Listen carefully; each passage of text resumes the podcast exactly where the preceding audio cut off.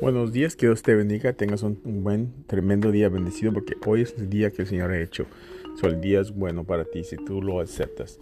El verso de hoy, Salmos 91, 1 y 2, dice, esos que viven en el, debajo del Dios poderoso uh, y, y descansan en su sombra de Dios poderoso. Esto declaro que el Señor es mi refugio, mi seguridad, mi Dios, y en Él confiaré. Léelo para que lo entiendas un poquito mejor en español, Salmos 91, 1 y 2, el tremendo día. Y hoy estamos leyendo el libro de Hebreos. Léelo, Pablo escribió el libro de Hebreos, creíamos que él, y un tremendo libro, está hablando del Viejo Testamento y el Nuevo Testamento, qué significaba el, el tabernáculo y todas las cosas del Señor. Que Dios te bendiga y anímate. No te desanimes. Si estás enfermo, dile al Señor que ya estás recibido, ya pagó por ti.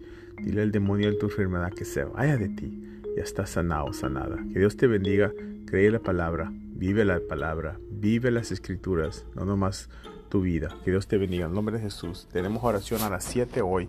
So ven a la oración. En nombre de Jesús. Amén.